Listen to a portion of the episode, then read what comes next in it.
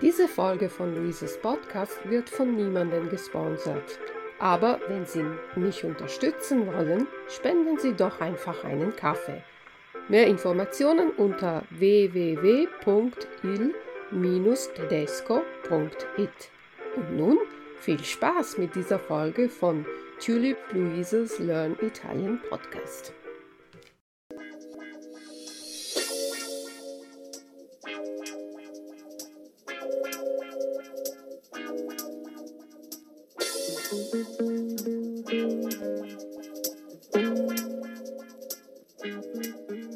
Buongiorno cari amici e amanti dell'italiano dalla vostra insegnante Luisa. Oggi vi parlo di un periodo storico ed un evento che si è sviluppato in Italia dal 1943 fino alla fine della Seconda Guerra Mondiale. Forse tutti conoscete la parola resistenza, cioè Widerstand. La resistenza deriva dal verbo resistere, cioè non cedere, e durante la seconda guerra mondiale è stato un movimento di opposizione al nazifascismo che si è sviluppato in Europa. Tutti conoscete la storia dell'ufficiale tedesco Klaus Schenk von Stauffenberg e dell'attentato del 22 luglio del 1944 contro Hitler, la storia dei fratelli Hans e Sophie Scholl, due studenti del gruppo La Rosa Bianca, oppure forse anche di Georg Elser che ha tentato di uccidere Hitler costruendo una bomba e facendo saltare la birreria Bürgerbräu Keller nel 1939. Questa resistenza era di singole persone oppure di singoli gruppi che hanno tentato di ribellarsi al nazifascismo. In Italia la resistenza ha avuto caratteristiche più specifiche anche se ci sono dei gruppi antifascisti clandestini, già a partire dagli anni venti, questi non sono organizzati, non riescono ad attaccare il regime. L'Italia fino al 1943 è una delle potenze dell'asse insieme a Germania e Giappone, è alleata del Terzo Reich e partecipa attivamente alla guerra di aggressione e di occupazione. Nell'estate del 1943 però il fascismo crolla e il 9 settembre del 1943 l'Italia firma l'armistizio con gli anglo-americani. Waffenstillstand, armistizio. Quelli che prima erano alleati, i nazisti diventano i nemici e quelli che erano gli avversari, l'Inghilterra, l'America, la Francia, diventano amici. Gran parte del nord e centro Italia viene occupata dai nazisti. Mussolini viene liberato, e messo a capo di un governo fantoccio la Repubblica Sociale Italiana, conosciuta anche come Repubblica di Salò. Già nei primi giorni, dopo l'8 settembre, dopo l'armistizio, i nazisti catturano e disarmano 800.000 soldati italiani, che non hanno ricevuto ordini né dal re Vittorio Emanuele III né dai loro superiori dell'esercito e neanche dal maresciallo Badoglio, a capo della Repubblica Sociale Italiana. I soldati italiani vengono messi di fronte a una scelta o andare a combattere insieme alle SS oppure essere deportati nei lager. 650.000 militari italiani vengono deportati nei campi. Nei lager nazisti, soprattutto a Dachau e a Mittelbau d'Ora, gli italiani possono ancora ripensarci. Se accettano di andare a combattere con i nazisti, possono essere liberati. Quasi tutti rifiutano l'offerta e diventano così un tipo di resistenza disarmata, cioè senza armi. Vengono registrati come lavoratori civili, non più come militari, e devono lavorare per l'industria del Terzo Reich e la Repubblica Sociale Italiana di Mussolini. Non fa niente per aiutarli. In Italia, intanto, c'è una resistenza militare formata da soldati dell'esercito, ma molti gruppi antifascisti formati da uomini e donne che combattevano il nazifascismo. Si organizzano, vanno a combattere nelle montagne. Danno vita a una guerriglia in montagna e in collina, fanno atti di sabotaggio, portano avanti una lotta politico-militare per sconfiggere le forze di occupazione tedesche e il governo collaborazionista di Salò. Poche ore dopo l'armistizio, sei esponenti dei partiti antifascisti si riuniscono a Roma e fondano il CLN, Comitato di Liberazione Nazionale, una struttura politico-militare che sarà la base della resistenza italiana. I sei politici appartengono a diversi partiti, il Partito Comunista, il Partito Socialista, il Partito della Democrazia Cristiana, il Partito d'Azione, un partito di sinistra, il Partito Democratico del Lavoro, un partito di ispirazione democratico progressista e il Partito Liberale Italiano. A Milano viene fondato un secondo comitato, il Comitato di Liberazione Nazionale Alta Italia, il CLNAI, che più tardi coordina la guerra partigiana al nord. In diverse città si formano altri comitati e il movimento della resistenza si forma e parte dal nulla, vista la situazione disastrosa che c'era in Italia in quel periodo. I membri della resistenza rifiutano ogni compromesso come conseguenza del comportamento del re, del maresciallo Badoglio e dei conservatori. All'inizio le persone che lottano sono in montagna, nelle Alpi e nel Preappennino. Sono poche decine di persone comandate da sottufficiali e ufficiali dell'esercito in dissoluzione. Poi i capi politici salgono e i gruppi saranno sempre più politicizzati. A metà settembre del 1943 i partigiani sono 1500. Tra i combattenti ci sono persone che non sono militari e che lottano per diversi motivi odio contro i nazifascisti, necessità di evitare la deportazione nei campi di concentramento, il rifiuto di accettare il disastro nazionale, la fedeltà alla monarchia. Molti alpini, tornati dalla campagna di Russia e arrabbiati per come erano stati mandati a combattere, costituiscono gruppi esperti delle lotte in montagna. I partigiani combatteranno soprattutto in Piemonte, in Lombardia, in Veneto e in Friuli, Venezia Giulia. A novembre del 1943 il numero dei partigiani sale a 3.800 e nei primi mesi del 1944 il loro numero raddoppia. Nell'aprile del 1944 si dice che i partigiani fossero 25.000. Molti giovani, che vengono chiamati per essere arruolati, vanno invece a combattere in montagna, più di 100.000. La resistenza si diffonde in tutto il paese e tra i partigiani ci sono donne, uomini di ogni età, professione, religione, idea politica. Nonostante i nazifascisti riescano a catturare molti partigiani, a torturarli e ad attaccare interi gruppi, la resistenza si consolida e le bande iniziali diventano sempre meglio organizzate. Le brigate più conosciute sono le brigate Garibaldi, le Brigate Giustizia e Libertà, le Matteotti, le Mazzini, le Autonome e nella città ci sono le SAP, Squadre di Azione Patriottica, e i GAP, Gruppi di Azione Patriottica, che fanno operazioni di propaganda, sabotaggio, guerriglia urbana. Ci sono delle strutture politiche come il GDD, Gruppo di Difesa delle Donne, e il Fronte della Gioventù. La resistenza nasce da scelte personali e opposizione civile, spesso disarmata, ma anche lotta armata e politica. I nazifascisti che si oppongono alla resistenza non attaccano solo i partigiani, ma anche la popolazione. Rappresaglie ed eccidi vengono fatti non solo dalle SS e dalla Wehrmacht, ma anche dai fascisti della Repubblica Sociale Italiana.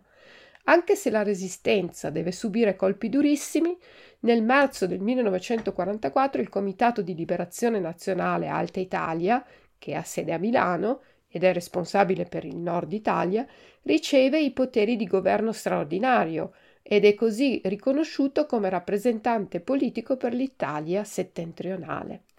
Nel giugno del 1944 le varie formazioni partigiane vengono coordinate nel Corpo Volontari per la Libertà e vengono formati dai, dei comandi militari in ogni regione. Tra la primavera e l'estate del 1944 gli alleati arrivano nell'Italia centrale. Nascono le zone libere e le repubbliche partigiane. Nell'autunno del 1944 in Piemonte nasce la Repubblica dell'Ossola, e ce ne sono altre nelle Langhe, in Carnia. Questi governi democratici provvisori però vengono attaccati dai nazisti e i partigiani devono scappare in montagna. Questa fase è molto difficile, ma si resiste e nei primi mesi del 1945 i partigiani si riorganizzano e grazie alle armi ricevute anche dagli alleati passano nuovamente all'offensiva. Il 25 aprile del 1945 il Comitato di Liberazione Nazionale Alta Italia ordina l'insurrezione generale. I partigiani scendono nelle città e insieme ai combattenti del posto liberano il nord Italia. Questa era la storia, molto riassunta naturalmente, di questo periodo storico della Resistenza, un periodo della Seconda Guerra Mondiale. Se volete approfondire l'argomento ci sono alcuni libri scritti da ex partigiani che hanno vissuto la Resistenza sulla propria pelle. Io vi consiglio questi. Una questione privata di Beppe Fenoglio. Beppe Fenoglio è nato nel 1922 ad Alba, nelle Langhe, in Piemonte. Ancora prima di finire la scuola per ufficiali, l'Italia si arrende. Il reparto a cui Fenoglio è assegnato si disperde. In un lungo viaggio per tornare a casa si ferma a Roma e nel gennaio del 1944 si unisce ai partigiani con i quali lotta fino alla fine della guerra. Dopo diventa traduttore e scrittore e alcuni suoi libri vengono pubblicati postumi, cioè dopo la sua morte, avvenuta nel 1963 a Torino. La storia del libro, una questione privata, si svolge su due livelli, una guerra personale e una guerra civile. La figura principale del libro è Milton, un partigiano che è innamorato di una donna, Fulvia. La guardiana della villa dove abitava Fulvia dice a Milton che Fulvia ama un altro uomo, Giorgio, un vecchio amico di Milton. Milton allora decide di andare a cercare il vecchio amico e tutto si svolge durante la guerra, in mezzo al fango, alla pioggia, alla guerriglia. E vorrei consigliarvi ancora un paio di libri. Un altro libro è I sentieri dei nidi di ragno di Italo Calvino. Questa è la storia di un bambino che vive con la sorella, che lavora come prostituta e non ha tempo per lui. Il bambino ci fa conoscere un gruppo di partigiani e soprattutto del comandante che fa riflettere sui motivi della battaglia per i partigiani e per quelli che stanno dall'altra parte, i repubblicani. Il comandante però dice che solo i partigiani sono dalla parte della ragione. E vi vorrei leggere una citazione da questo libro di Calvino. C'è che noi nella storia siamo dalla parte del riscatto, loro dall'altra. Da noi niente va perduto, nessun gesto, nessuno sparo, pur uguale a loro mi intendi? Tutto servirà, se non a liberare noi, a liberare i nostri figli, a costruire un'umanità senza più rabbia, serena, in cui si possa non essere cattivi. Questo è il significato della lotta, il significato vero, totale, al di là dei vari significati ufficiali. Una spinta di riscatto umano, elementare, anonimo, da tutte le nostre umiliazioni. Il terzo libro che vi consiglio è Fausto ed Anna di Carlo Cassola, nato nel 1917, anche lui partigiano, descrive la storia di due giovani negli anni 30 e durante il periodo della guerra. Lo scrittore fa vedere la parte brutta della resistenza, che anche se mossa da un giusto ideale, è comunque violenta. Anche qui una citazione del libro. Era un gioco molto bello, questo della guerra. Io avevo 18 anni e mi ci sono divertito assai. Era divertente mettersi lo sten a tracolla e le bombe a mano alla cintola. E ancora più divertente sparare. Ma, vedete, non era un gioco la guerra. Ci siamo sbagliati. Guardati i miei occhi vitrei, la bava sanguigna che mi esce dalla bocca e questo orribile colore giallo sparso per tutto il mio corpo. Credevamo di giocare, ed era invece una cosa terribile, spaventosa. Smettete ragazzi voi che siete in tempo. Ancora un libro scritto da Cesare Pavese, scritto nel 1948, La casa in collina. Corrado, un professore di Torino, si rifugia in collina da due donne, Elvira e sua madre. Lì conosce la gente semplice del posto e ritrova una donna, Kate, con la quale aveva avuto una storia. Kate ha un figlio e Corrado passa molto tempo con lui. Dopo l'armistizio, i nazisti arrivano in collina e catturano e uccidono molte delle persone che Corrado ha conosciuto. Un giorno sulla collina trova un gruppo di partigiani e vedendo i corpi dei fascisti morti riflette sul senso della guerra. Citazione da La casa in collina. Ci sono dei giorni in questa nuda campagna che camminando ho un soprassalto, un tronco secco, un nodo d'erba, una schiena di roccia, mi paiono corpi distesi. Io non credo che possa finire. Ora che ho visto cos'è la guerra, cos'è la guerra civile, so che tutti, se un giorno finisse, dovrebbero chiedersi e dei caduti cosa facciamo? Perché sono morti? Io non saprei cosa rispondere. Non adesso almeno, né mi pare che gli altri lo sappiano. Forse lo sanno unicamente i morti, e soltanto per loro la guerra è finita davvero.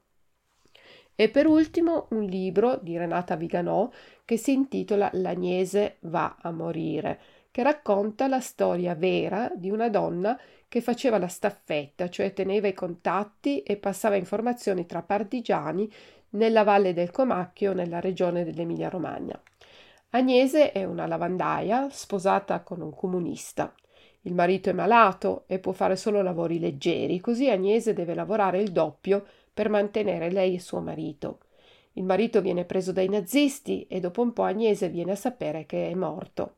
Agnese rimane sola con il gatto del marito, l'unica cosa che le rimane di lui. La vicina di casa fa amicizia con i tedeschi e le figlie flirtano con i nazisti. Un giorno uno di loro spara al gatto di Agnese e Agnese, cieca di rabbia, lo colpisce in testa uccidendolo. Agnese va a nascondersi da una famiglia di partigiani e diventa una staffetta. Proprio quando gli alleati stanno per vincere sui nazisti, Agnese viene trattenuta dai tedeschi e un amico del soldato che lei aveva ucciso la riconosce e la uccide. Anche qui una citazione dall'Agnese va a morire. L'Agnese disse Dopo sarà un'altra cosa. Io sono vecchia e non ho più nessuno ma voi altri tornerete a casa vostra, potrete dirlo quello che avete patito, e allora tutti ci penseranno prima di farne un'altra di guerre. E a quelli che hanno avuto paura e si sono rifugiati e si sono nascosti, potrete sempre dirla la vostra parola, e sarà bello anche per me. E i compagni, vivi o morti, saranno sempre compagni, anche quelli che non erano niente, come me, dopo saranno sempre compagni, perché potranno dire ti rammenti questo e quest'altro, ti rammenti il Cino e Tom, il Giglio e Cinquecento. Con quei nomi di morti si rimisero a parlare di loro, ma non della morte, ne parlarono coi ricordi di prima, come se fossero vivi. Ecco, questa era la storia, come vi dicevo, molto riassunta della resistenza italiana, con qualche consiglio di lettura per voi non mi resta ora che ringraziarvi per l'ascolto e darvi appuntamento al prossimo episodio. Grazie ancora e viva la pace! Ciao ciao da Luisa! Ciao!